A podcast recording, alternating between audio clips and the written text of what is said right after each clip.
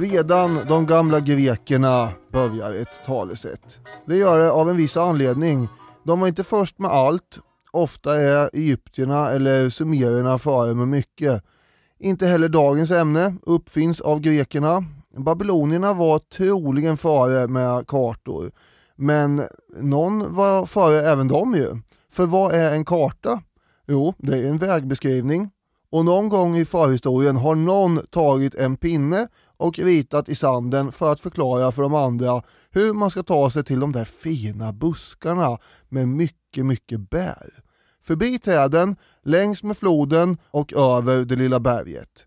Dit ska ni gå. De flesta av oss har suttit i en modern sån där situation och eh, ritat med kulspetspenna på en papperslapp för att förklara för någon hur man ska ta sig till det där byggvaruhuset eller något sånt. Ofta blir sådana kartor högst primitiva, men de fyller sitt syfte. Och oftast hittar man nog dit man ska också. Ritningen däremot i sanden, den blåste bort, precis som papperslappen vid köksbordet skrynklades ihop och kastades. Men det är en mänsklig urförmåga att med ord och symboler förklara terrängen för varandra. I mer utvecklad form kallas vetenskapen kartografi och ingår i den större disciplin som kallas geografi.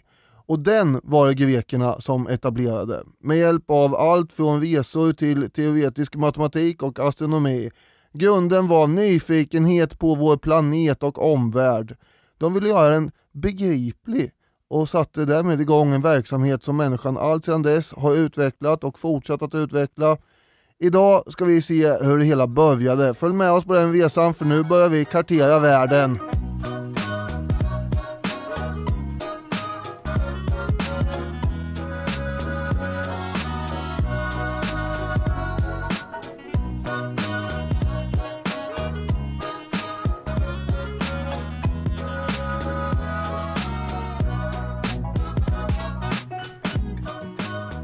Varmt välkomna till Historiepodden. Det var väldigt länge sedan man senast såg en karta ritad med kulspetspenna på ett sånt här tunt linjerat prassligt papper. Men du har sett det och det beror på vem du är och vilka du umgås med och så vidare kanske.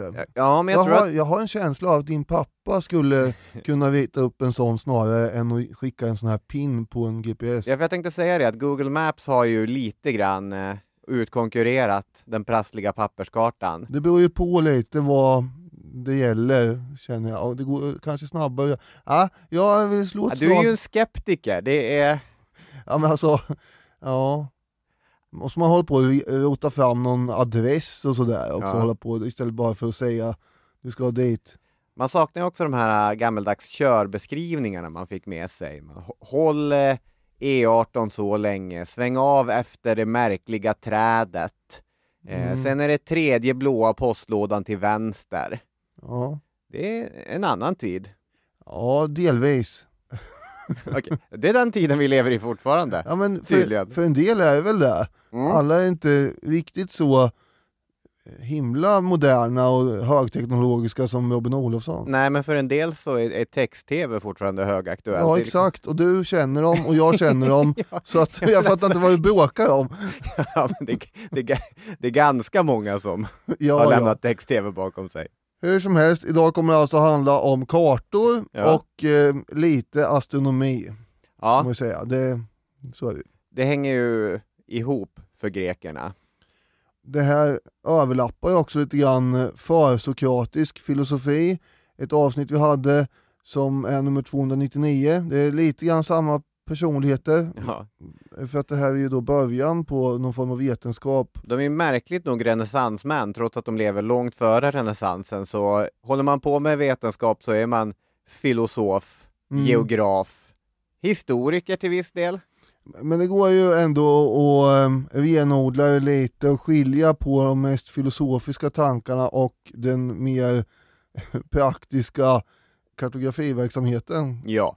Och det är det vi ska göra nu. Det här kommer då handla om lite längre period fram än vad den försokratiska filosofin gjorde också, för nu kommer vi gå till efter vår tideräknings början.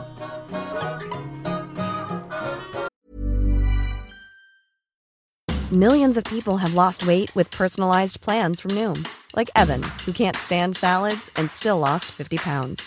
Salads, generally, for most people, are the easy button, right? For me, that wasn't an option. I never really was a salad guy. That's just not who I am. But Noom worked for me. Get your personalized plan today at Noom.com.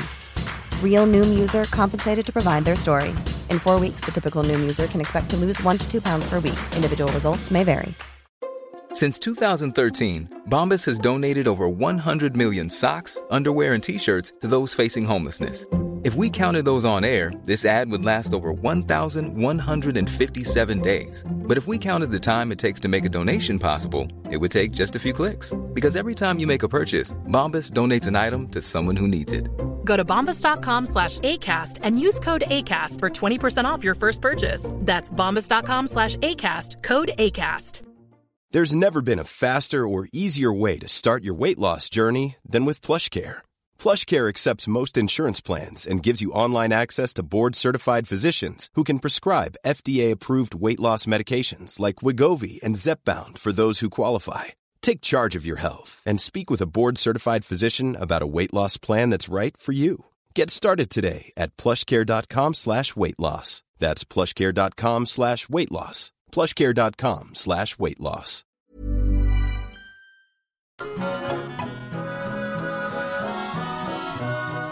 Då ska vi åka till staden Miletos. Det är ju ofta dit man åker när man ska börja spåra filosofin och vetenskapens, alltså som du säger, in, inte ursprungliga eh, verksamhet, då, då får man ju backa bandet längre och gå längre österut. Men när vi ska prata om den grekiska kultursfären som vi ska göra idag, då blir Miletos väldigt viktigt. Och vart ligger Miletos? Det ligger ju på en modern karta där på den turkiska västkusten och har då varit grekiskt, del av kung Kroisos Lydien, persiskt och sen del av den hellenistiska världen. Alltså det är ju en plats som ligger så att eh, den får influenser från både västlig och östlig riktning. Och det kanske inte är helt irrelevant, tänker jag. Nej. En slags kulturell skärningspunkt. Ganska stor stad som eh, dock inte finns kvar, så man Nej. kan inte åka dit nu och leta efter vetenskapens ursprung. Nej, om du inte är arkeolog kan du åka Ja, dit. det är klart man kan, men det är väldigt få turistställen där som man kan köpa. Pommes på. Ja, nej det går ju inte. Men däremot kunde man gå på teater för 2 500 år sedan där och eh, de hade en stor teater som tog 15 000 åskådare. Det tycker jag är imponerande. De hade gymnasium och de hade offentliga bad och allt sånt där. Och de här filosoferna är de som kommer börja söka svar på olika frågor. Varför är sakernas tillstånd sakernas tillstånd Mm. om man inte nöjer sig med mytologiska religiösa förklaringar? Nej just det, det är mycket, mycket relevant i Mm. sammanhanget. Det är ju här vetenskapliga principer etableras skulle man väl kunna säga. Ja. Sture Linnér, en favorit. ja, så är det. Översättare, bland annat. Han eh, har skrivit så här om Miletos. Den har betecknats som en upptakt till rationellt västerländskt tänkande genom sin frigjordhet från traditionella religiösa och mytiska föreställningssätt och sin strävan att ge naturliga förklaringar till skeendet. Och en av de första levarna som vi är intresserade av är ju Anaximander. Mm. Jag satt och bläddrade i Bertrand Russells gamla, där, hans uppslag, eller hans eh, världsfilosofins historia. Mm. För han börjar med att säga att Thales, det är ju den första, han måste man ju börja med. Men det är ju först vid Anaximander som det blir kul. Uttryckande så alltså.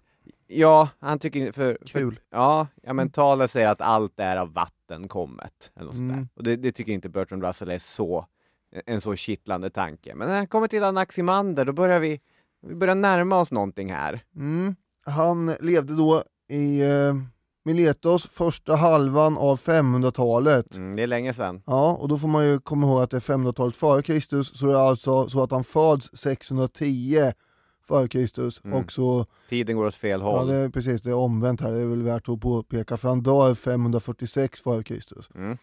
Ja, och eh, han är då en av de här tidiga naturfilosoferna och menar att jorden svävar i ett tomrum. Just det. Det är en märklig tanke. Ja, för det var ju inte det den här Thales hade tänkt sig, utan det var ju mer, eller andra för den delen, det var ju mer att det, det Mm. flöt på vatten. Den äldre traditionen var att det guppade, som ett flöte kanske, Mm. på vattnet. Men vad var vattnet upphängt på då? det är ju det. Är det. Stor Eh, hink.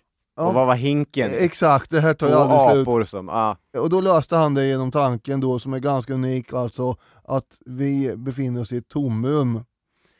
Men han tänkte sig dock vad det verkar att vi levde på en cylinder, ja. Du sitter och skruvar på en cylinder i Försöker- luften jag här. mimar en cylinder, ja. Mm. Där den ena änden då består av land omgivet av hav. Och eh, ja, alltså det är ju lite olika uppfattningar om det var så han tänkte eller Ja. inte. Den vanliga förklaringen är, och då människor lever liksom på kortsidan på cylindrarna. Ja, Som om vi tänker det. oss en, en, en kolaburk, där du öppnar, ja, där bor det människor. och botten. Exakt, och botten bor det också människor på. Men där på sidan, Ja, det är vatten. där ja. är det vatten. Det finns ju de som menar att det var i själva verket ett klot som han föreställde sig, men det är, det är Anaximander fanboys som, som vill... Nej, han var först med klotet också.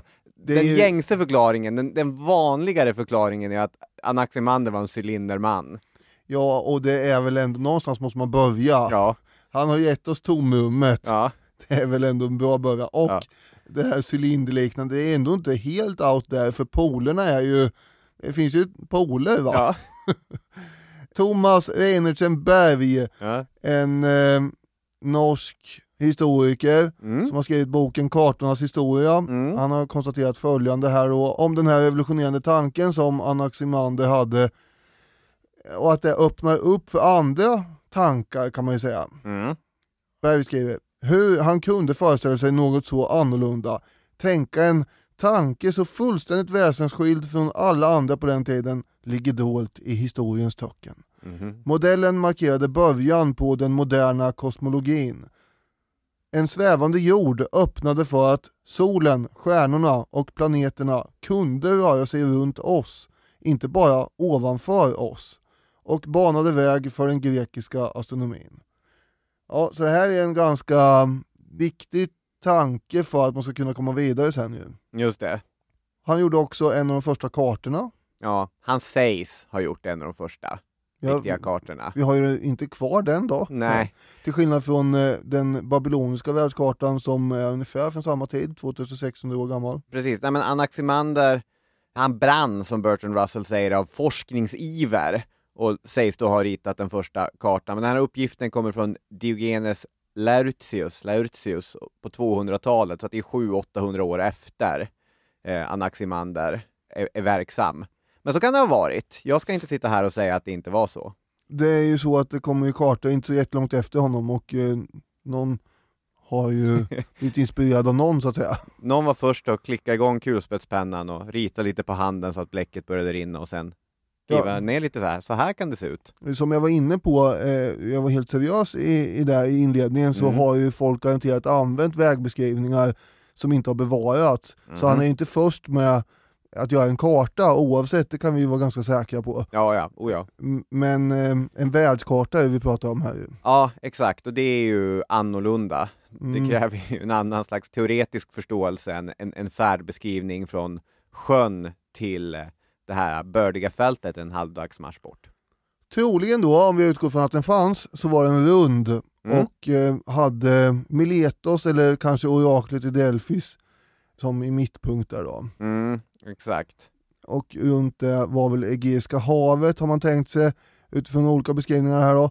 Och de tre världsdelarna som är Europa, Asien och Afrika. Mm. Och runt världsdelarna i sin tur har vi det stora havet, Okeanos, som eh, grekerna tänkte sig omgav allt land då. Mm. Och ordet Okeanos är förstås eh, upphov till ordet ocean. Mm. Och Okeanos personifieras ju också av en gud som heter Okeanos. Just det. Han var eh, äldst bland titanerna, hade 3000 döttrar, Okeaniderna, det är vattennymfer, och så är han ju förstås också far till alla floder som är söner då till Okeanos.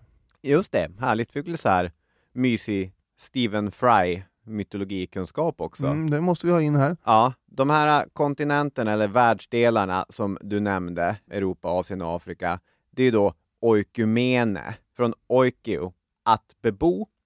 Och dessa tre kontinenter, det blir en slags bild av den värld där grekerna menar att här finns människor, här är den bebodda världen. Mm. De tänker sig att på större delen av det här, de här världsdelarna bor det förmodligen människor, ja. och det är ju det oikomene. Och var går det ifrån då, som de känner till? Ja, det är från Gibraltar i väst till Indien i öst i alla fall. Mm. Från Etiopien i söder till Hyperborea i norr. Mm, det nordligaste norr. Mm. Kung Bore. Ja, det, måste, det är ju det ja. Och eh, det är ju, Hyperborea är ju nordanvindens gud Mm. och betyder bortom norr. Ja, kan du lite korta släktband om honom också? Ja, han är far till eh, Sione, snöns gudinna, Just det. och eh, de tänker sig honom som en skäggig herre med is i håret. Va? Mm. Och så lever ju då en massa mytiska folk i pälsar som man inte vet så mycket om i eh, det här hyper, Hyperborea. Mm. Högt upp där i den där obeboeliga, nästan obeboeliga kylan i alla fall. Mm. För att vara ett avsnitt här om eh, vetenskapliga observationer så är det väldigt mycket mytologi nu. Ja, alltså, det är puttrigt. Ja, Det är många som gillar mytologi. puttrigt. Jo, eh, en vacker dag kanske vi fördjupar oss ännu mer där. Men här är ju det att jag tycker att det är så intressant att det, det levererar ju ska man säga, ammunition till vårt språk eftersom det innehåller så mycket ordförklaringar. Ja. Vi gjorde ju reklam någon gång för en sån här internetbokhandel där vi skulle tipsa om böcker och då tipsade jag om Stephen Frys bok om grekisk mytologi. Och det, den lyssnade jag på när jag var enormt stressad och hade svårt att slappna av och så. Och lyssna på en grekisk sagofarbror som bara berättar att Gaia förstår ni, hon tyckte att det här var jobbigt och sen kom de här och, och det bara fortsätter och fortsätter och, och första två timmarna håller man ju hyfsat koll på alla, sen är det ju, det är ju för många nymfer och gudar och så, det, man skulle behöva skriva ner det. Men det är ändå mysigt. Det här låter jättemysigt Ja. måste jag säga. breakfast on Mount Olympus. Zeus sits at one end of a long stone table, sipping his nectar and considering the day ahead. I söder, någonstans runt Etiopien där, så då tänker man sig att där lever istället svartbända folk som bor på gränsen till det som är obeboeligt på grund av värmen. Mm, Precis som de här mytiska folken i norr lever på gränsen till det som är obeboeligt på grund av kylan då. just det. Så, och sen i mitten där någonstans så lever de lyckliga grekerna som har fått eh, det perfekta klimatet då. Ja. Under andra hälften av 500-talet för vår tideräkning så har vi en annan farbror från Miletos, Hetakaios heter han. Så kan man lite kort prata om honom. Han skrev världshistoriens första geografiska avhandling i periodos GES, eller GES, jordens omkrets, skildras Europa, Asien och Afrika lite grann som en reseskildring. Alltså han börjar i, om det är Asien han börjar, jag kommer inte riktigt ihåg, och så jobbar han sig fram och säger att här, finns de här städerna och de här folken och, Mm. och så försöker beskriva den här världen som man känner eller inte känner till för sina läsare. För om jag ska prata om de här renässansmänniskorna, han försökte också för övrigt rationellt granska grekiska myter utifrån nästan med en historisk eh, blick. Så, så vissa menar att han är också en, en protohistoriker Mhm. som höll på med mycket samtidigt där. Proto. Historiker. Lite nyheter under hans tid sen eh, Anaximander är ju att nu har man eh, förstått att Röda havet finns Just det! mellan Arabien och eh, Afrika. Det kommer med på en karta han gör. Och eh, Afrika och Asien binds ihop också till skillnad från tidigare. Det har ju varit separata som stora öar innan då. Och så får man också information om att floden Indus existerar precis som Kaspiska havet. Mm. De har ramlat in här nu i, eh, vad ska man säga, blickfånget. Det är ju en härlig tanke så här. Den miletiska Rapport 1930-sändningen bara “This just in”. Kaspiska havet! Det verkar finnas. Ja. Det är spännande tid att eh, vara geografiskt intresserad. Mm. Eh, Och eh, Sture Linnér menar ju att det är ju Hekatayo som gör geografin till ett eh, mer seriöst forskningsfält också.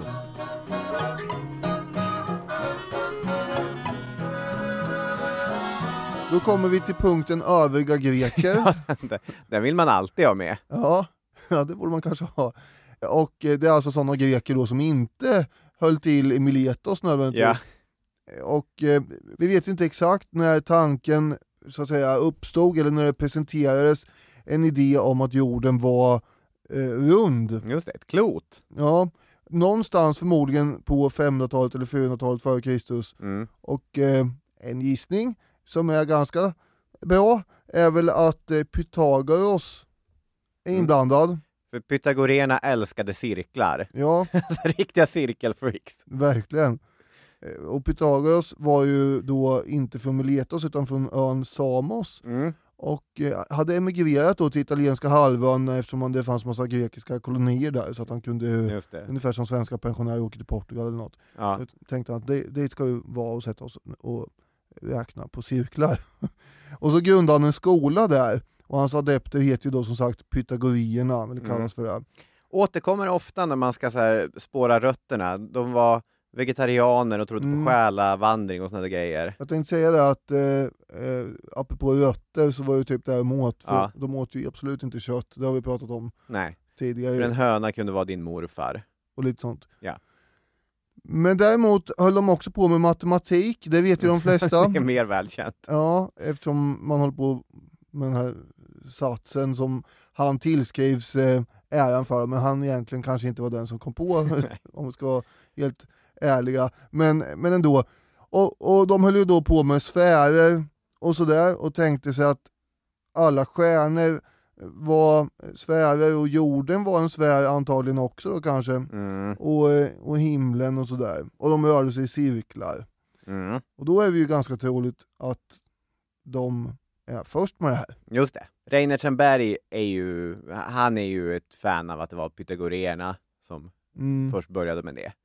Ja, Och det, vem är jag att sätta mig emot? Den här norska kartkännaren. Nej, det låter ju troligt även om eh, man, det är svårt att veta. sånt Nej, det är svårt att veta. Men eh, en av dem, pythagorierna, hette Parmenides, Mm. levde på 400-talet före Kristus. Han var också först ut med att dela in jorden i klimatzoner Just det. och menade då att eh, ytterst eh, norrut i Norden och i södern där fanns eh, två väldigt iskalla och totalt obeboeliga zoner. Mm. Hade han typ rätt i. Korrekt. Ja. Och sen har vi då två tempererade zoner där människor kunde bo och i mitten en glödhet zon som var obeboelig. Mm. Och på det hela taget här så är det oerhört träffsäkert tycker jag. ja. Fast i mitten är det inte liksom vid ekvatorn man ska bo. Inte om man eh, tycker att det är obehagligt att hålla till i Saharaöknen som är ganska glödhet. Nej, okej, absolut. Nej, Jag tror det är det eh, han då har dragit en slutsats av. ja. För annars är en spaning man hör folk ha då och då att det är liksom vid, vid utvalda delar av ekvatorn människan är, är avsedd att bo, för där inte för varmt, inte för kallt, man kan gå naken. Ja, för kallt är det ju inte. ja, jag tycker det känns som att han har, har verkligen nå- något här ju. Ja, Det är ju mycket varmare än det är tempererat i alla fall. Alltså det är ju det är varmt. ja, absolut. Men, men om man prompt ska gå naken så gör jag hellre det i liksom Sydostasien eller Sydamerika än vad jag gör det i Skandinavien. Ja, fast det är ju mer norrut då. Du får ju jämföra med eh, Italien eller Spanien i så fall. Ja, absolut. Ja. För att övergå till en annan farbror och få lite förankring i tid här så vill jag säga att Parmenides var alltså verksam när Sokrates var barn. Ja, Och Sokrates är då den här mannen man brukar ibland tänka på när man hör talas om honom som, ja det var ju någon mystisk gubbe i en väldigt avlägsen tid där. just det. Man har inga texter kvar av honom eller sådär utan det är hans lärjungar. Det känns väldigt länge sedan va. Och då ska vi veta, och då får man ju förstå att då är Parmenides äldre än honom. Ja, Så, så det, här, det är ett tag sedan va. Och, och då har vi en annan farbror, mest känd som historieskrivningens fader, mm, Herodotos. just det. 400-talet för vår tidräkning. Ja, han var Nästan hela 400-talet. han var inte bara barn när Pythagoras elev Parmenides eh, satte upp sin skylt och eh, alltså dog och rodde iväg över Styx och allt det där. Herodotos var ju 24 år 460 före Kristus Ja, när, eh, när Parmenides dog. ja. Jag försöker få lite perspektiv här på tiden. Att, det, att det är länge sedan. Ja, alltså att han är, ja men så man kan eh, orientera sig lite här. Ja, Herodotos var alltså 24 år 460 f.Kr. Och det betyder då som du säger att han, han, är, han har den stora delen av sin verksamma karriär kvar Ja. under 400-talet. Och då är inte ens Sokrates född än. Nej, men vi Nej. märker ju också att vi kommer in på en gyllene era av antik grekisk kultur här, för nu är det ju kända namn. Ja, det är skönt. Lyssnar man på historiepodden så är ändå Sokrates och Herodotos, det är kändisar. Ja, det är bekant. Men vi har ju mer av, jag ska inte fastna här nu, men vi har ju kvar Herodotos texter till skillnad från Sokrates även om han lever längre tillbaka. Mm, precis. Herodotos ställde sig ju skeptisk till den karttradition som hade vuxit fram, som han själv skriver i sin Herodotos historia. Jag måste le när jag ser hur många människor redan har uppritat jordens yta utan att någon har framställt förhållandet på ett förnuftigt sätt. De ritar nämligen Okeanos såsom flytande runt omkring jorden och denna gör de rund, som vore den ritad med passare. Och Asien gör de likadant som Europa det är ganska teoretiska världskartor, de flesta som har ritats upp. Ja, Och Herodotos tittar på de här och tänker att eh, det är lite löjeväckande. Så, Ja. här, så här ser det inte ut. Man märker att det är ritat med, med passare. Och det han liksom gör eller står för är ju att vi kan inte lägga för mycket liksom teori bakom kartritandet, utan man måste ju veta hur saker och ting ser ut. Mm. Överlag vet vi extremt lite, poängterar han riktigt, över liksom, faktiskt vart saker ligger och hur de hänger ihop Mm. och hur de ser ut. Men vissa saker menar han sig veta. Som att Kaspiska havet i alla kartor ditintills avbildat som en av Okeanos bukter. Det är ingen bukt, det är ju en insjö. Mhm. This is just in. Ja, pre- precis. Vi går live till Herodotos ute i fält som säger det är en insjö. Mm. Och det är en insjö, det är den största insjö vi har. Ja. Ja, han, han petar förtjust små hål i de här äh, teoretiska världskarteritarnas världsbilder. Han eh, eh, så att säga inför ju ytterligare en av många aspekter i vetenskapen geografi. Geografi och människor hänger ju ihop och vi, jag ska komma till sen hur komplicerat Mm. sammansatt eh, den här vetenskapen egentligen är. Va? Ja, Men eh, för att beskriva människors historia och kultur så behövde ju Herodotos veta en hel del om människornas omgivningar. Och han eh, börjar ju med att, alltså före honom har vi ju ingen historieskrivning nej. egentligen. Och det är det han håller på att försöka göra, men då behöver han också beskriva hur folk hade det och hur det såg ut och hur de levde och så. Det, för det påverkas ju mycket av, jaha, bor man runt bergen eller bor man längs eh, vattendrag? Mm. Påverkar ju livsförhållandena va. Ja. Så det är därför han ger sig in eh, på det här. Han är mer för en eh, praktisk, fysisk, eh, vad ska man säga, upptäcktsfärd. Mm. Ut på resor och det var det han gjorde då, och började not- notera och, och sådär vad som fanns. Mm. Och ibland förlitade han sig på andras observationer i olika slutsatser. Han kunde inte åka runt precis överallt. Nej, exakt. Han menar ju att eh, öster om Indien var världen inte befolkad och där fanns det en stor öken bara på sin höjd. Det Mm. här är ju gissningar. Ja, det stämmer inte. Han konstaterar också att grekerna har väldigt dålig koll på östra och norra Europa. Mm. Det stämmer ju. Det stämde med och eh, i sin historia så framkommer uppgifter om hur kartor används ganska mycket och hur de har börjat bli vanliga på 400-talet före Kristus. Och det är en intressant uppgift eftersom eh, han nämner det, eh, inte, alltså det är sån här biinformation som kommer kan man Ja. säga. Miletos envåldshärskare kommer till Sparta för att söka stöd mot perserna och med sig ska han ha en koppartavla som föreställer världen. Herodotos skriver, han pekade på kartan som han hade med sig, inristad på tavlan och fortsatte. In till Lydierna bor de östliga frygierna. Näst intill frygierna bor kappadokerna, som vi kallar syrier. In till dem bor kilikerna, vilkas land sträcker sig till det hav där Cypern är beläget. Här, invid dessa kiliker, bor sedermera dessa armenier och även de har rikedom på boskap. Och så fortsätter han och fortsätter. Så. Mm. Och då fattar vi att här är det en härskare som försöker ragga upp lite spartaner och då har han med sig en bra världskarta för att visa vilket bra, hur de kan gå och vart det finns byte och, och varför det här företaget är värt att företa. Det här är nog andra avsnittet i rad som jag kommer in på pjäsförfattaren Aristofanes. Ja, just det. Det är spännande eftersom det då håller på att bli min Stef- Stefan Zweig. Ja, just det. Hur ofta tänker du på Aristofanes? Ja, Det är Ja, så är det ju att de senaste veckorna är ju mer än Ja. tidigare i mitt liv någonsin. Just det, det är högkonjunktur för Aristofanes just Ja, nu. och inte nog med det så ska jag också nämna hans komedi Molnen 423 f.Kr. för andra veckan i rad. Ja. Och ehm, det här replikskiftet som finns där mellan en bonde och en filosof där då den här bonden får se en världskarta och tycker att man borde ju försöka flytta Sparta längre bort från Aten. Det. För Ja. annars så skulle man nog få ångra sig. Eh, ja, nu kan man ju, bara för att man flyttar, ni fattar, det Ja. påverkar inte det faktiska förhållandet. Det är ett, det är ett skämt. Det är ett skämt för det är en komedi. Men det hela avslöjar också då att publiken som satt och såg den här pjäsen säkert var ganska välbekant med begreppet världskartor.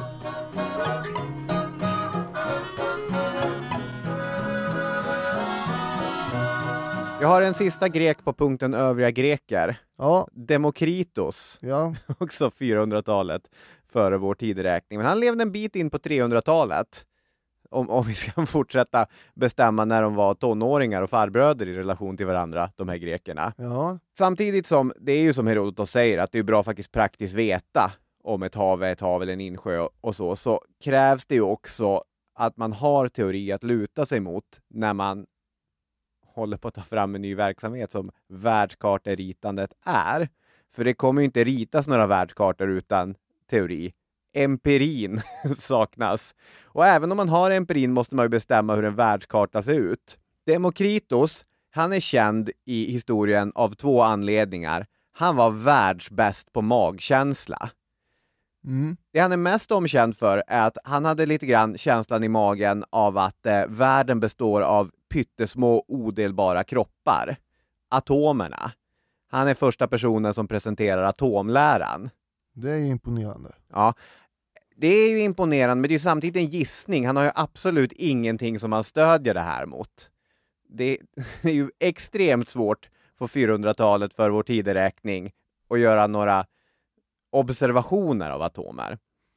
Men han fick ju rätt. Där hade ju Demokritos rätt.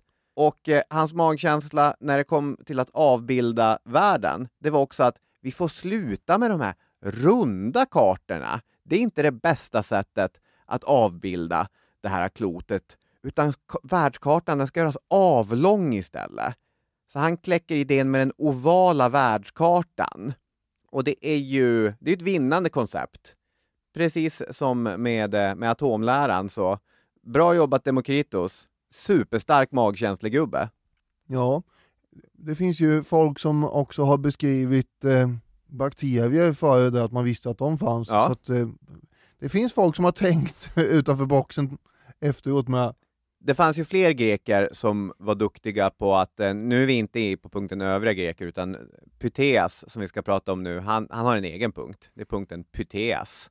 Ja, ja jo. Ja, Fast, fast om jag, jag tänker mig att eh, den punkten eh, kanske inte blir så omfattande då eftersom vi eventuellt gör ett eget avsnitt om Pythias någon gång. ja. Har du flaggat för? Jag har, har varit märkligt irriterad hela veckan över att jag inte hittar min bok om Pytheas. Ja, jag fick är- mycket upprörda sms.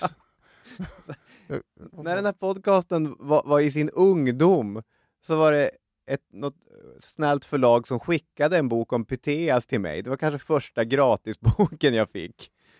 10 av 10 irritation just nu över att ha en hel jäkla bok om Pythias men inte hitta den.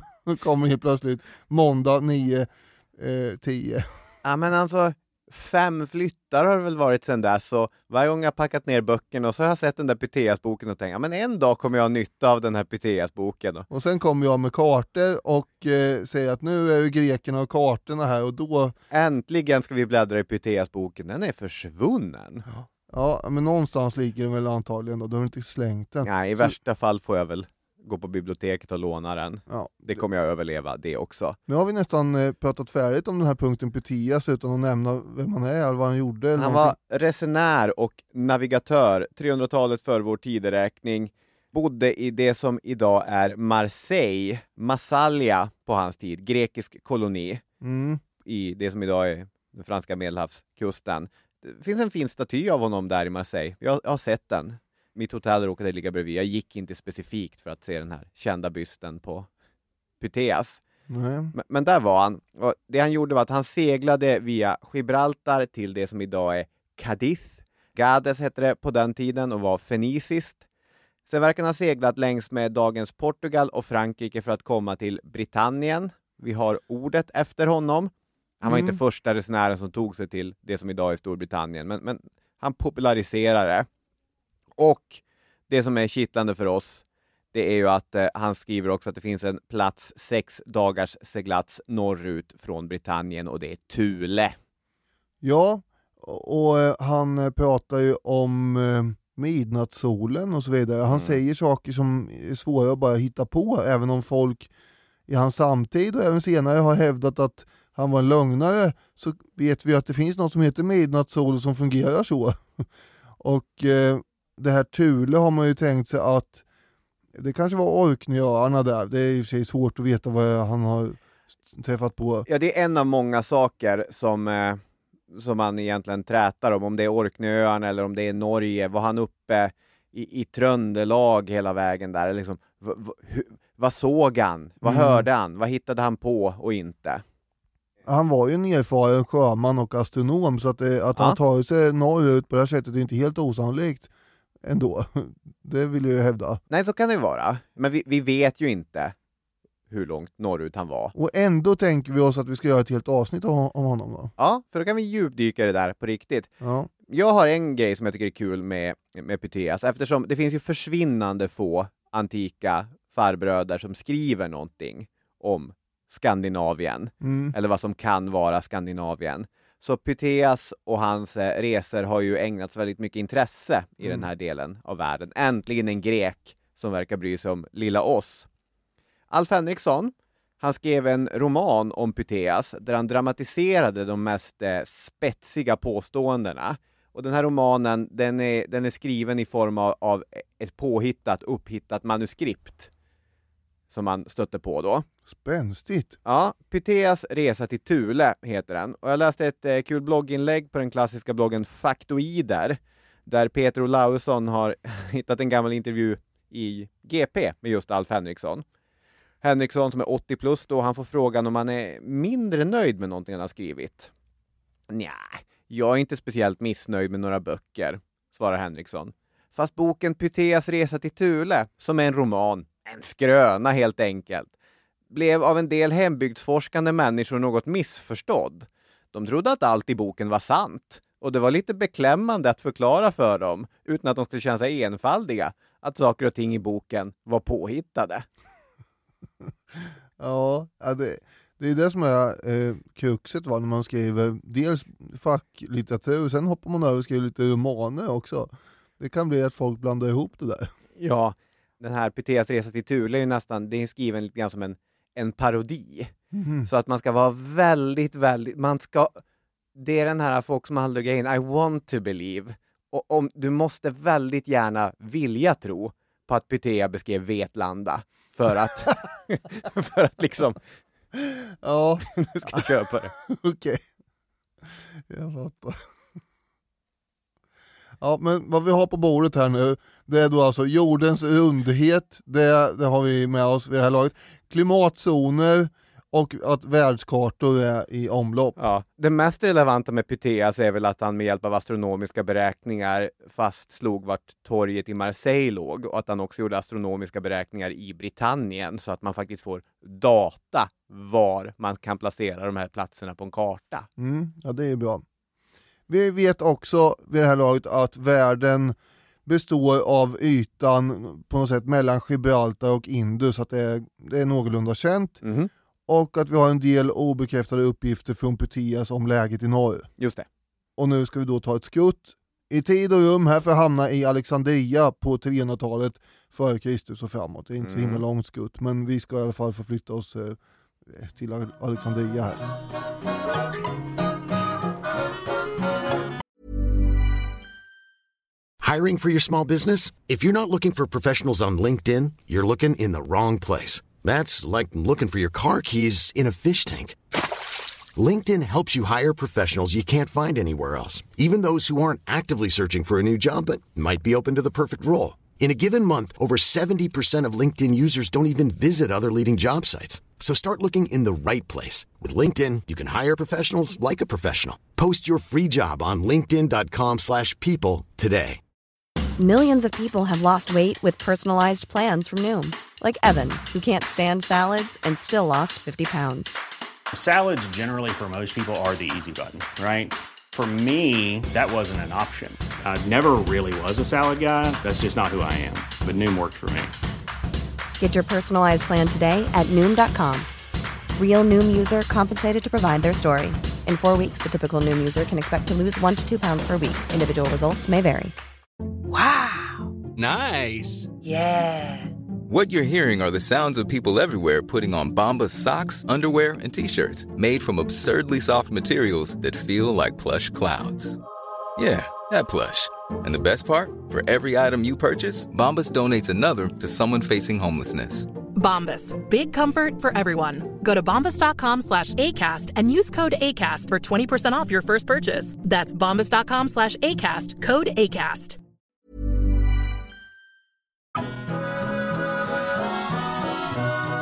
Atenaren Demetrius uppmuntrade då på 280-talet eh, Ptolemaos den första i Egypten att grunda en lärdomsinstitution.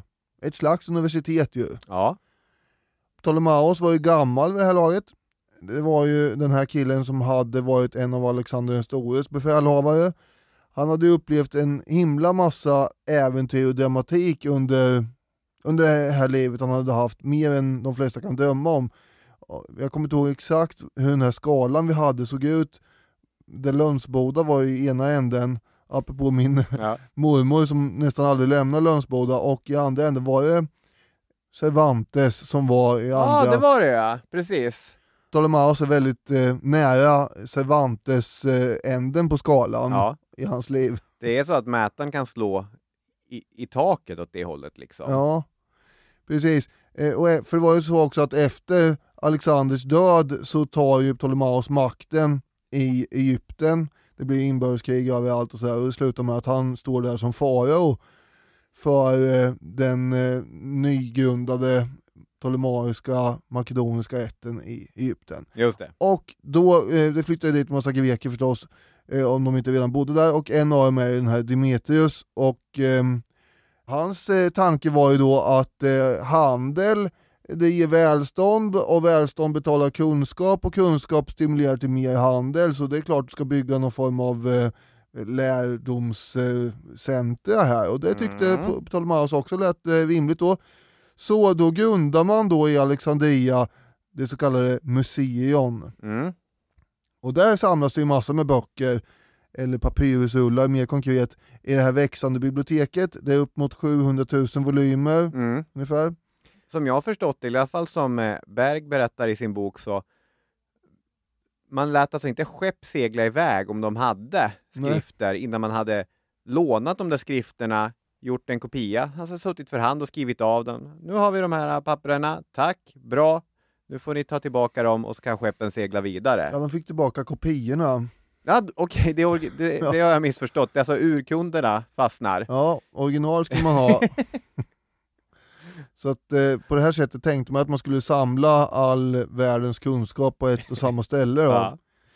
Och det, på sätt och vis gör man ju också för att det är ett hundratal professorer med som får lön av Ptolemaos för att bo och verka där och de har ju bostäder, och det är föreläsningssalar, observatorium, laboratorium och en gemensam matsal och allt. Mm. Det är astronomer, ingenjörer, matematiker och läkare och geografer. Oh, där kom det ordet. Det är viktigt för oss här. Mm.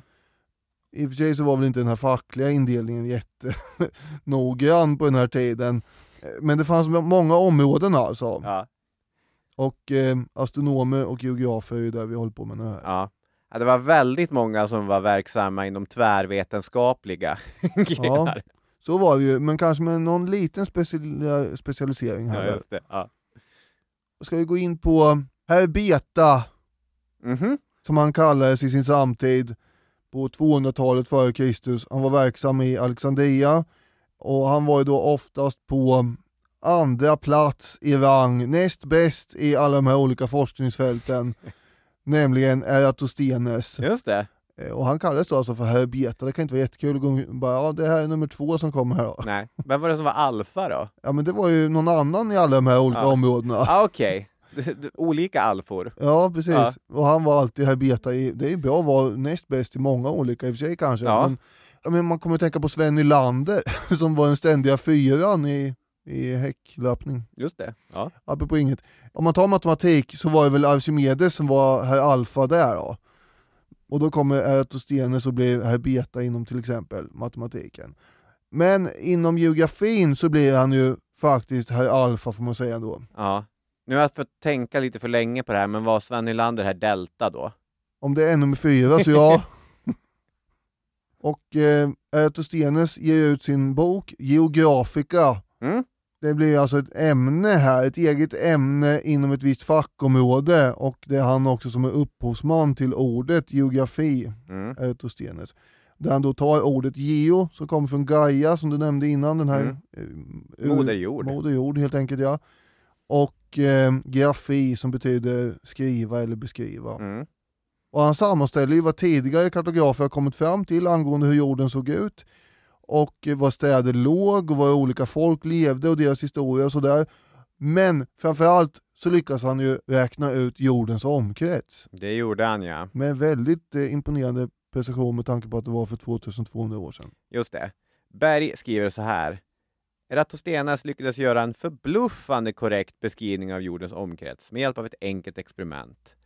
Han ansåg sig veta att i Sene, Aswan i södra Egypten, stod solen i zenit vid sommarsolståndet. Sedan antog han att Alexandria låg på samma längdgrad som Sene. Slutligen räknade han med att avståndet mellan dessa två städer var 5000 stadier. Vid sommarsolståndet mätte han skuggan på ett solur i Alexandria. Då den täckte omkring en femtiondel av cirkeln multiplicerade han 5000 med 50 och kom fram till att jordens omkrets var 250 000 stadier. Han ökade den senare till 252 000 stadier för att det skulle vara jämnt delbart med 60. En gest till den sumeriska och babylonska matematiken. I sin bok om eh, antikens greker kallar tidigare nämnda Alf Henriksson siffran för praktiskt taget korrekt. Felet är bara något 30-tal mil, vilket ju är obetydligt i förhållande till längden av jordens omkrets. Sen är ju, det finns ju en kontrovers kring vad han menar med stadier egentligen. För det är en, en siffra, det finns egyptiska stadier och det finns atenska stadier och, och avser han egyptiska stadier, han är i Alexandria, då är han 1,6 procent ifrån jordens verkliga omkrets. Är det atenska stadier han avser, då är han 16 procent ifrån. Det är en oerhört, eh, Tycker du att det är ogint? jag tycker det är både ogint och en väldigt tråkig debatt som är orelevant. Det är, väl, det är väl klart han menar egyptiska stadier när han kommer så nära. Så att eh, det är nästan inte värt att nämna. Okej. Eh, Men nu har du gjort det och han hade ju fel oavsett. För han eh, utgick ifrån att Alexandria låg på samma breddgrad, vilket det alltså inte gör. Nej. Och solen står heller inte i zenit i Syene som idag är Aswan. Så att, eh, det är klart, det blir ju fel Ja. ändå, men med tanke på hur länge sedan det är så är det ju imponerande att eh, han kommer alltså fram till att jordens omkrets är, om vi utgår från att han räknar i sådana stadier som han använde där han bodde, så var det 39 960 kilometer i omkrets och jordens korrekta omkrets är ju 40 075 kilometer, så det är väldigt nära, men inte helt rätt ändå. Nej. Ja, och det här kan ju bero på att man beräknar avståndet mellan de här båda städerna lite på en höft genom att eh, liksom mäta hur lång tid tar det att rida kamel mellan de här Just det. för att få en, liksom en förståelse för att här har man inte några satelliter direkt, utan man ska skumpa iväg på en kamel. Det är klart, klart att det blir inte helt rätt då, Just det. Man, eh, kanske. datan som man har att jobba med är inte perfekt. Men att man kunde räkna ut så här nära ändå under antiken, alltså 200 år före det att Jesus föddes, det kan man ju komma ihåg och ha med sig då när man också betänker att idag finns det folkrörelser som på allvar menar att jorden är platt för att de inte kan se något annat. Nej. Och ja, men då kanske man också kan tänka sig att de kunde inspireras lite av Eratosthenes experimentlusta. Jag menar, om han kunde ta reda på det här, vad fasen, skulle inte de kunna ta reda Ja, just det. det är lite svårt i och för sig med matematik, alla är inte lika geniala som han var. Nej. Men jag menar, det är inte omöjligt med tanke på att han kunde göra det förr. Nej men och, nej, så är det ju. Men eh, mitt minne av den här eh, Flat Earth-dokumentären på Netflix, nu kommer jag inte ihåg vad den hette, men den var ju väldigt bra. Det är ju att eh, det är en stor experimentlusta. Ja, ja men det är vi ju, men ändå men det är ju mer identitetsskapande. Det går ju ut på att man ska tro att den är platt. Ja. Det spelar ingen roll om man skulle få bevis för något annat. Nej. Så att det är mer det det bygger på än att man faktiskt vill ha bevis för att den inte är platt. Ja. Eh, så att, eh, ja, det kanske var fel ingång här att säga att de skulle experimentera mer. Mindre experimentlusta, nöjer. Bara Kontrastera liksom nutiden mot eh, dåtiden lite Ja. grann, det är intressant att göra. Ja, det är Det är det. inte alltid man blir eh, upplyft av den jämförelsen. Nej. Hur som helst så är vi också så att eh, han är först ut med att eh, använda breddgrader. Mm. Det är hans andra stora bidrag till den här vetenskapen som han håller på att etablera. Han skapar ett rutnät över jorden alltså, Mm. med latituder som breddgraderna kallas mellan väst och öst, där ekvatorn är en naturlig nollpunkt, och sen longituder, det vill säga längdgrader mellan norr och söder. Mm. Och det här skulle hjälpa till att matematiskt identifiera olika platser, kan man ju säga. Ekvatorn är ju som sagt en eh, ganska rimlig utgångspunkt för latituderna, men det finns ju ingen naturlig nollpunkt för longitud mellan norr och söder. Nej. Och det här beror på vad man vill ha då, eh, kan man säga. På 1800-talet bestämde vi ju att Greenwich i London skulle Ja, vara... Var det vi som bestämde det? Nej, det var ju det att britterna var det britterna som bestämde i det? kraft av sitt, med, med, med vi menar jag ju mänskligheten. Ja. Och- Och med mänskligheten menar vi britterna. Ja, eftersom de hade skapat ett imperium Ja. som eh, gjorde att de var den militära superstormakten på den här tiden, som kunde bestämma det. Mm. Och vi ingår ju ändå i mänskligheten och hade inte så mycket annat val än att acceptera det här, även om fransmännen tyckte att det var förbannat trist. Ja, så är det. Och jag menar, om, eh, om vi skulle lämna, vi sitter här i Stockholm och spelar in, om vi skulle lämna poddstudion och du skulle hoppa på min pakethållare, då skulle vi inte behöva trampa mer än 10 minuter innan vi var i observatorielunden och där skulle vi se en annan av kandidaterna, gamla observatoriet, Mm. eh, här i Stockholm. Det var ju eh, länge så att man hade också egna nollpunkter överallt i världens eh, stora städer, Ja. huvudstäder. Mm. Och Paris fortsatte ju att tycka att de hade nollpunkt. Problemet är ju då att om alla ska envisas med att ha egna, då blir det väldigt svårt att samarbeta över världen. Ja, Så att, eh, jag tycker ändå att det är rimligt att vi väljer något bara. Och sen, Ja. det är inte så mycket jävla ära och prestige i att ha den där förbannade nollpunkten. Så Nej, att, eh, jag, jag missunnar ha. britterna lite. Jag, ändå. hör det, jag hör det. Men jag tror det är fel grej att börja bråka om på allvar. Skulle det kunna varit någonting man la in i Brexit-förhandlingen? Absolut, ni får lämna. Men då, då hoppar vi av Greenwich-tid. Jag tror det skulle stöka till alldeles för mycket. Hur som helst så var det Eratosthenes som införde den här principen. Ja, det var det. och eh, den var ju långt ifrån perfekt redan från början ens, för längden mellan breddgraderna, det, det går ju att mäta hyfsat, det är ju solens position på himlen, Mm, men längden mellan längdgraderna, alltså longituden, det bestäms ju av tiden. mm, Eh, skriver så här då. Jorden vrider sig ett varv kring sin axel, 360 grader på 24 timmar. 360 delat med 24 är 15 och jorden roterar därför 15 längdgrader på en timme. mm. Eratosthenes placerade sina sju längdgrader där han fann det ändamålsenligt. Avstånden mellan dem varierade och egentligen var det väl bara ett system av hjälplinjer som gjorde det lättare för honom att placera ut platserna. Det grundade sig på antaganden, vilda gissningar, några bevarade solobservationer och dokument från Alexander den stores fälttåg. Nej, precis. Om ni planerar en kommande tågluff så skulle jag inte gå på hans kartor. Nej, Utan man har lyckats bättre placera ut saker och ting eh, sen dess. Baserat på hans kartor framställs för övrigt också den första jordgloben. ja, Det är lite kul trivia. Den, tre meter stor var den. ja det var en rejäl pjäs. Ja, en riktig pjäs. Men det är viktigt ju att eh, vi har med oss utnätet här nu och en eh, nästan korrekt beskrivning av jordens omkrets. Mm. Eratosthenes han kommer att eh, svälta sig själv till döds Mm. År 194 f.Kr. Han var deprimerad över att han hade blivit blind som gammal. Då slutade han äta Mm. och det överlever man ju sällan. Nej.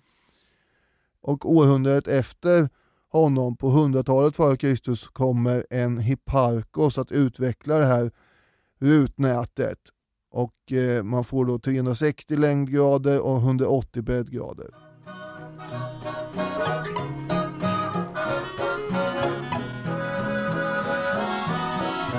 Då går vi vidare till eh, Strabon, tycker jag. Ja.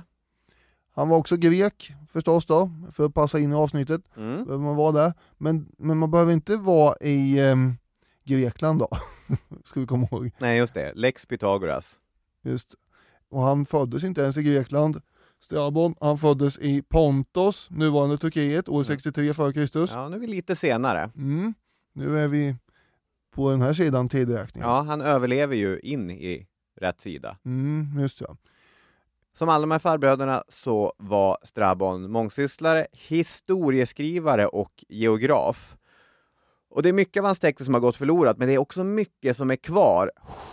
17 böcker i hans eh, serie, eller vad man ska kalla den, geografi, finns kvar. Mm. Och där satte sig Strabon ner för att beskriva hela den kända världen. Det gjorde han. Ja, NE recenserar den, intressant, men informationskvaliteten är ojämn.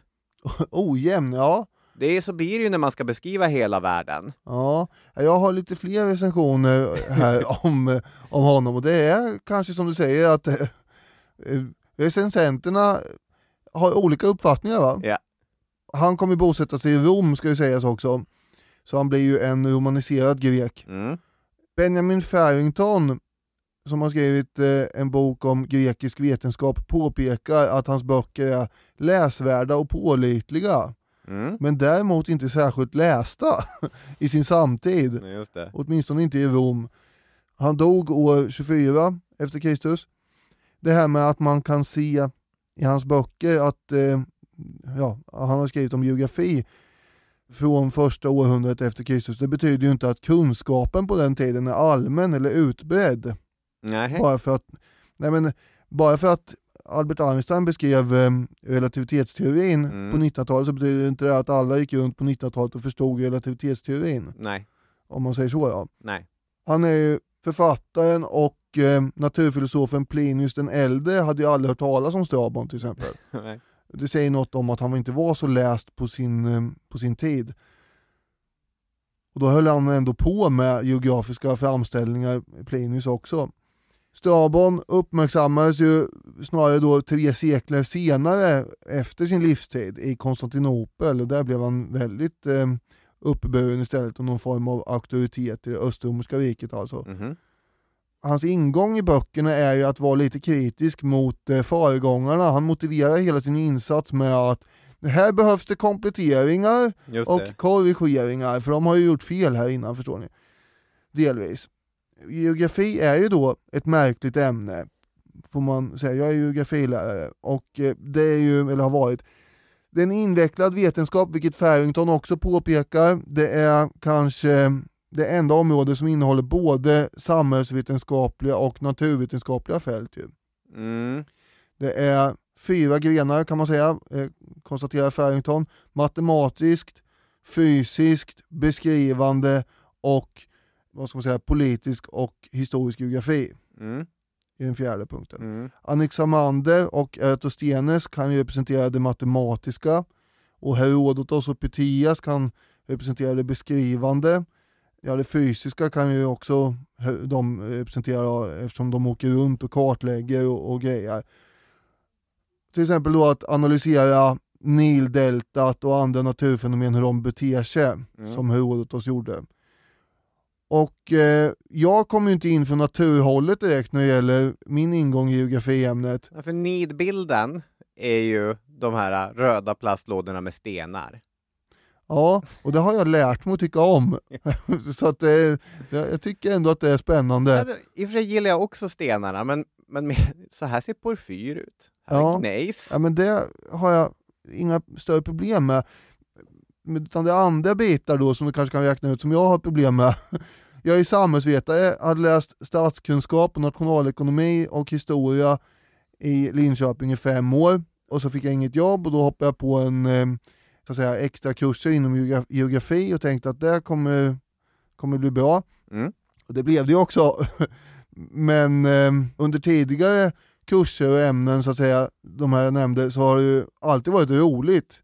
Det har varit lustfyllt att läsa statskunskap och historia och även nationalekonomi. Mm. Även om det kan finnas lite siffror där med så var det liksom ganska bortskalat eh, den matematiska biten. Det var aldrig ångest. Nej, i, i Sverige så jobbar vi mycket med kurvor och Ja. så också. Det är min, min fru har ju pluggat nationalekonomi i, i ett asiatiskt land. Ja. Där ritar de inte upp så mycket, det, det är siffror. Det var mer åt det Ja. hållet ja.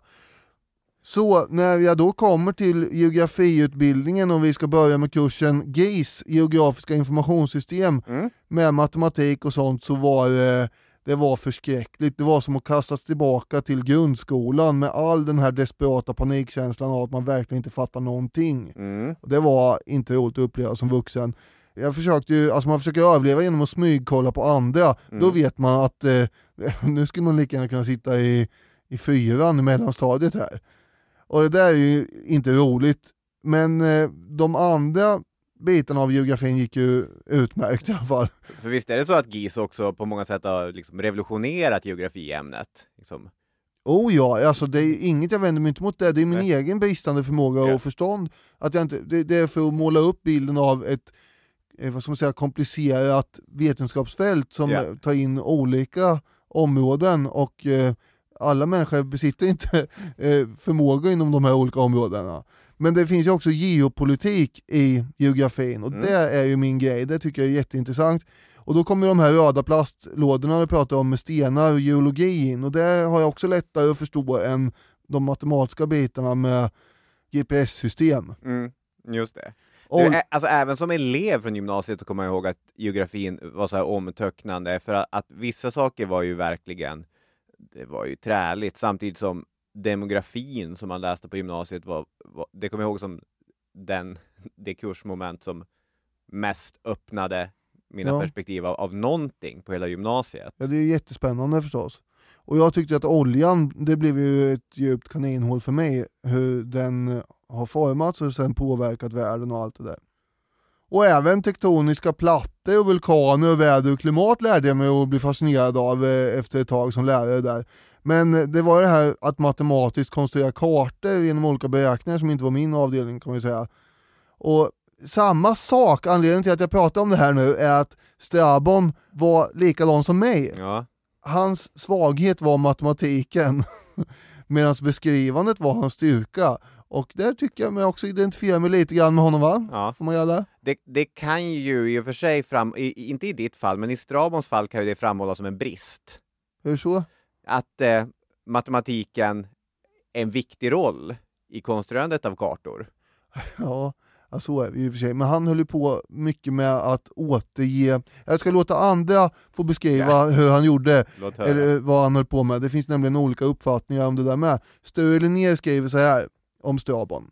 Han samlade mängder av intressanta fakta om väsentliga ting och visste exempelvis mer om Asiens inre än någon annan före Marco Polo. Och han skriver väl med ganska gott kritiskt omdöme. Vi ser kappadokiska prästkungar, indiska fakirer, huvudjägare, germanska prinsessor och keltiska druider. Han berättar om egendomliga festivaler i Trakien och Persien och om mungon som dödar en krokodil. Med Strabon plockar vi krokus i fjärran grottor, just där svärdfisk utanför Siciliens kust, jagar struts i Nubien eller kaniner i Spanien.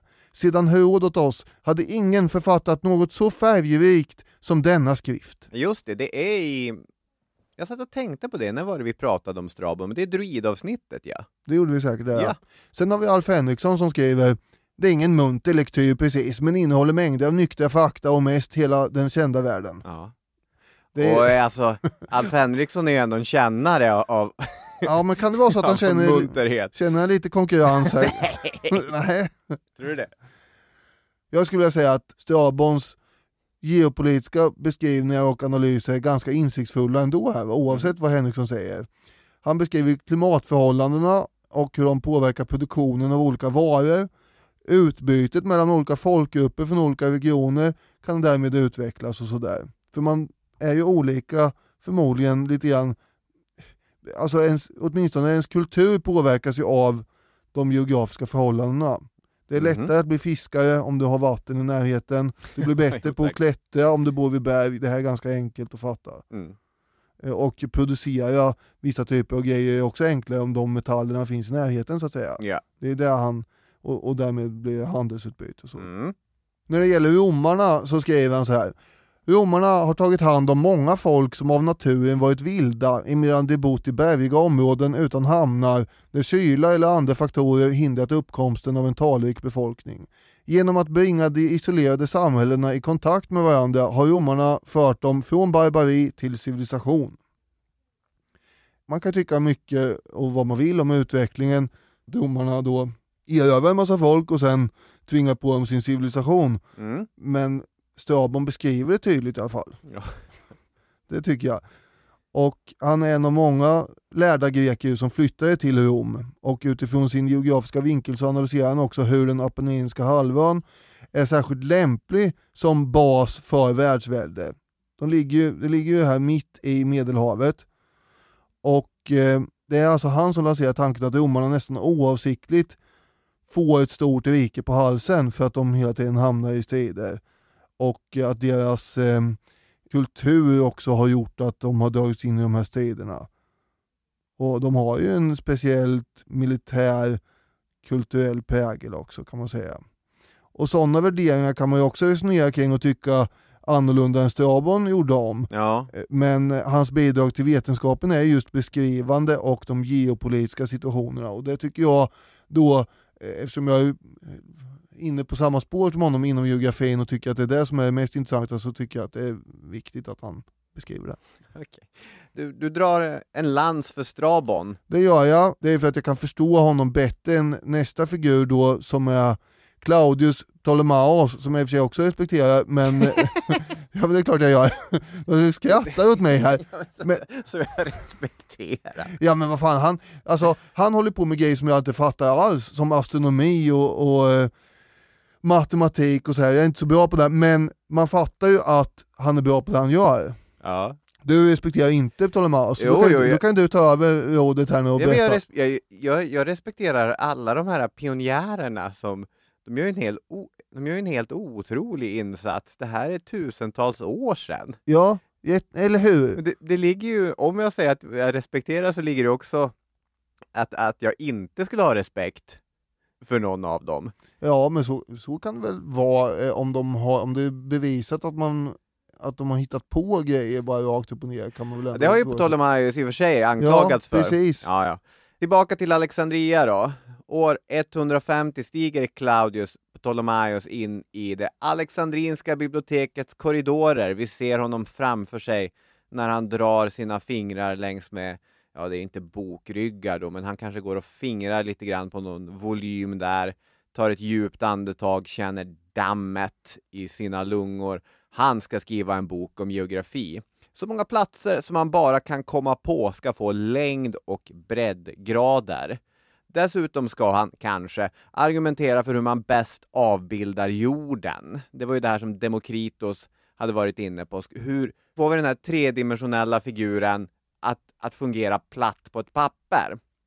Och vad har Ptolemaios för metod? Vad är Ptolemaios för kille?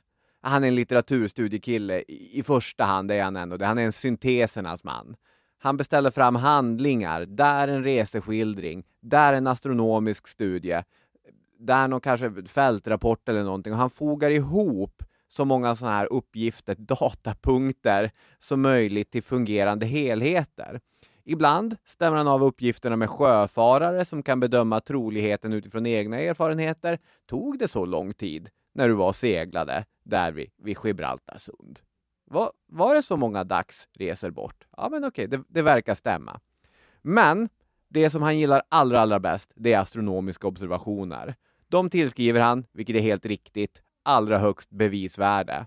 Men han kan också känna en sorts, jag vet inte, inte irritation som kanske uppgivenhet inför att världen har för få astronomer som verkat ute i Mm. fält.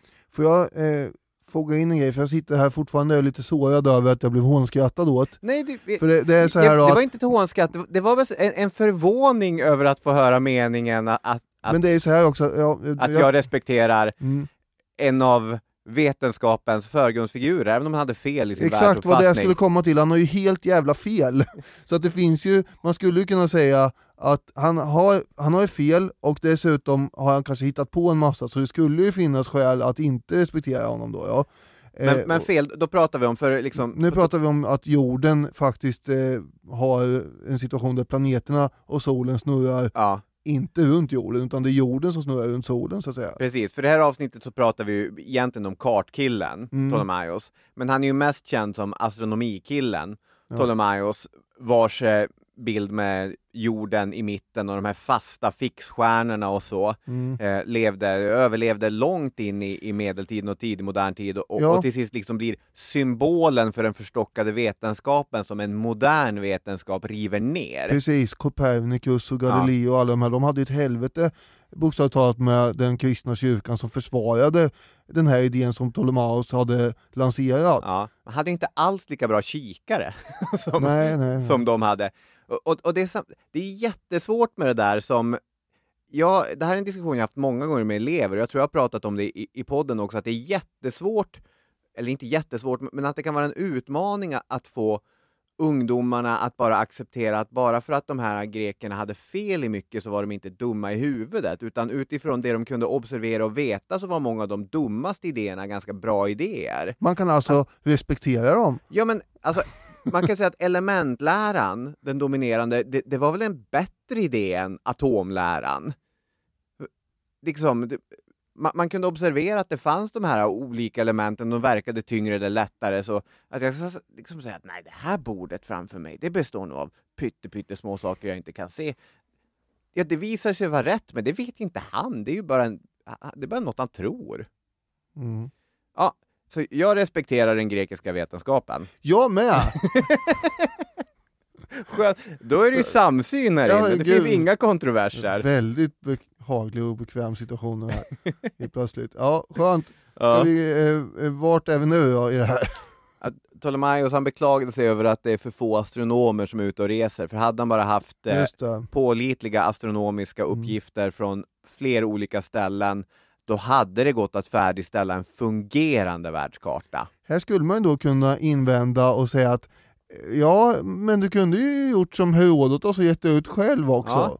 Men han var en, eh, och här känner, känner du kanske igen dig också? Ja, just det. Att Okej. eh, han, han var en litteraturens man, en syntesernas man. Mm. Det är, har du varit och, och knatat där vid, vid, vid Trasimänska sjön och, Nej. och, och försökt, hit, försökt hitta pilspetsar? Nej. Nej, nej, men jag beklagar mig inte så mycket som han gjorde heller. Det är sant. Hans verk heter ju alltså Geographica Hyphagesis, Mm. säkert uttalas det på något mer elegant sätt. Det är ju där han då eh, positionerar ut 8000 orter i Europa, Afrika och Asien. Mm. Och, och det finns ju förstås massor med felaktigheter i det här, Ja. eftersom just, som du är inne på, osäkerheten i de här mätningarna och källorna är så stor. Mm. Och när hans eh, verk står färdigt då, så täcker in världen från 16 grader söder om ekvatorn, motsvarande Mosambik eller Tanzania då. Vi har Kina i östlig riktning, Gibraltar i västlig riktning och eh, upp till, eh, ja kanske Jylland, kanske till och med Norge i nordlig riktning. De här latituderna är fortfarande inte fixerade, alltså l- eh, längdgraderna. Nej, just det. De flesta är inte det. Det är sex, sju stycken som är det, bland annat Rom, Marseille, Alexandria och så vidare. I övrigt så sätts ju de där ut lite flexibelt efter hur man tycker att det borde vara. Mm. Och mätmetoderna för att placera ut dem är ju väldigt primitiva, man stegar ju upp till fots emellanåt. Så det är klart att det blir ibland fel. Mm. Eh, och eh, det är ju inte orimligt på den här tiden. Sen är vi ju Sri Lanka till exempel, som är 14 gånger så stort än vad det är i verkligheten på hans karta. Och det här kan man ju tycka är eh, dåligt, men man kan också tycka att det är imponerande att man ens känner till Sri Lanka Ja. på den här tiden. Får man komma ihåg. Däremot är alltså Indien inte lika tydligt. Så det är ju något lurt här. Men, men det här är också en eh, kartografisk problematik i detta överlag. Vad han gör också i det här verket är nämligen att ge tips på hur man ska avbilda jorden, som alltså är ett runt klot, på ett plant papper. Mm. Och det här är ju någonting som kartografer fortfarande håller på att brottas med. Det är nämligen omöjligt ju att göra det helt korrekt och det blir, det blir automatiskt olika typer av fel. Mm. Vi har en, en, en väldigt vanlig kartproduktion vi har är ju Mercators produktion från eh, 1500-talet. Mercator var en holländare som vi kanske återvänder till någon gång. Hans produktion gör ju att Grönland är enormt stort i norr. Mm. Ju närmare polerna vi kommer med hans eh, produktion desto större blir områdena ju. Mm. Så att det är lika stort som hela Afrika och så är vi verkligen inte Nej. på riktigt förstås. Så, så det blir tokigt och det kan ju då eventuellt också delvis förklara, bortsett från alla andra osäkerhetsfaktorer, att Sri Lanka blir så stort Just det. för Ptolemaios. Hans astronomiska beräkningar och hans världskarta är ju föråldrade, Mm. men trigonometrin som han utvecklade är ju tydligen då i grunden fortfarande en vetenskap som eh, håller, som han utformar. Alltså det här med vinklar och grejer. Mm. Texten i hans eh, geografiverk, de äldsta kopiorna kommer från 1300-talet, de vet vi ju kommer från Ptolemaios själv. Sen de här kartbilderna som är ritade, det Mm. finns också kontroverser huruvida han själv har framställt dem eller om de har kommit fram utifrån hans uppgifter någonstans på vägen till det bysantinska riket. Ja precis. Han nämner ju inte sin karta någonstans egentligen. det är inte så här, se bild. Nej. Eller, jag har ritat det här, det är mycket tydligt. Reinertsenberg kan man säga sammanfatta det här, ingen är ju, har ju skrivit så omfattande om geografins alla olika delar som Ptolemaios gjorde. Och då skriver Berg så här. Ptolemaios kunskap växer medan han arbetar med, med geografi. Den värld som han till slut presenterar för oss är större än i något annat verk från antiken, före och efter honom. I åtta bokrullar beskriver han världen och när han är färdig har han sammanfattat flera sekel av grekiskt, hellenskt och romerskt tänkande om hur jorden ser ut. Ptolemaos är blygsam angående sin egen insats. Han säger sig inte ha gjort ett pionjärarbete men betonar att han lutar sig mot dem som sakta, gradvis och omsorgsfullt samlat geografisk kunskap före honom. Grunden hade lagts då de första naturfilosoferna 700 år tidigare började ifrågasätta de mytologiska berättelserna om världens beskaffenhet. Som du var inne på så har det funnits kritiker och skeptiker till, till Ptolemaios, Mm. åtminstone eh, nu för tiden.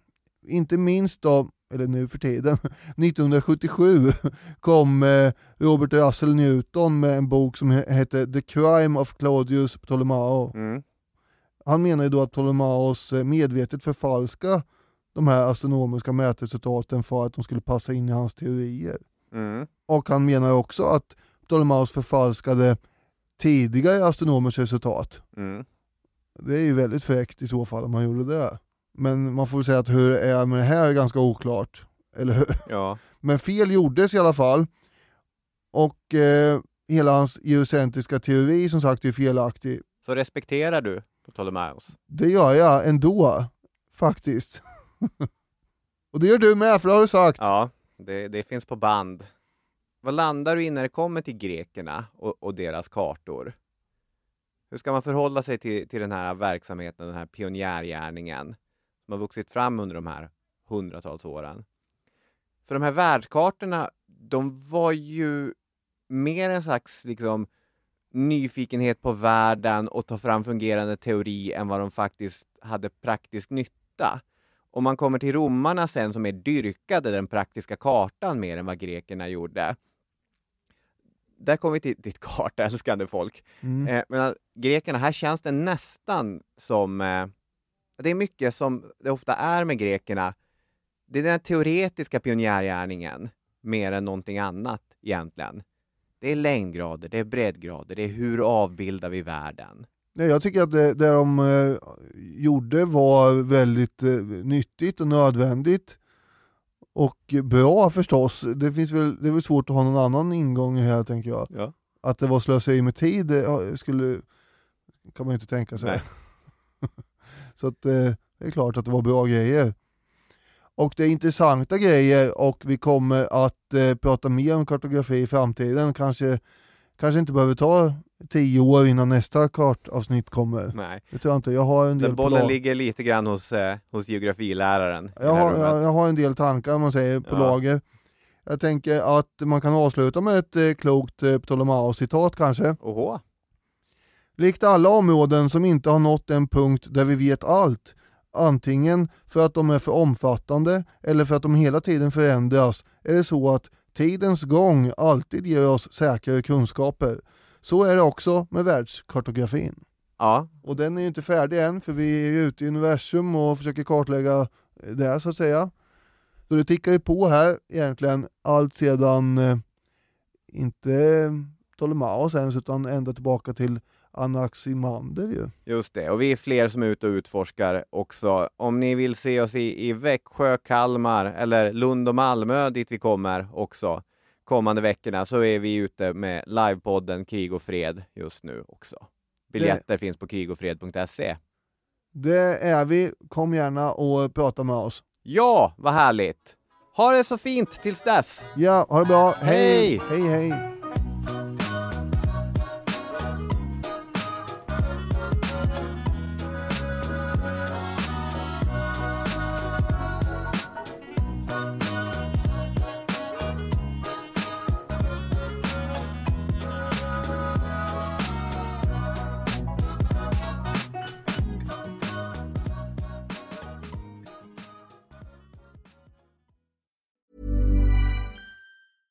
Hey, it's Paige DeSorbo from Giggly Squad.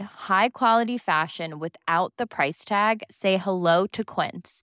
I'm snagging high-end essentials like cozy cashmere sweaters, sleek leather jackets, fine jewelry, and so much more. With Quince being 50 to 80% less than similar brands. And they partner with factories that prioritize safe, ethical, and responsible manufacturing. I love that. Luxury quality within reach. Go to quince.com slash style to get free shipping and 365 day returns on your next order. Quince.com slash style.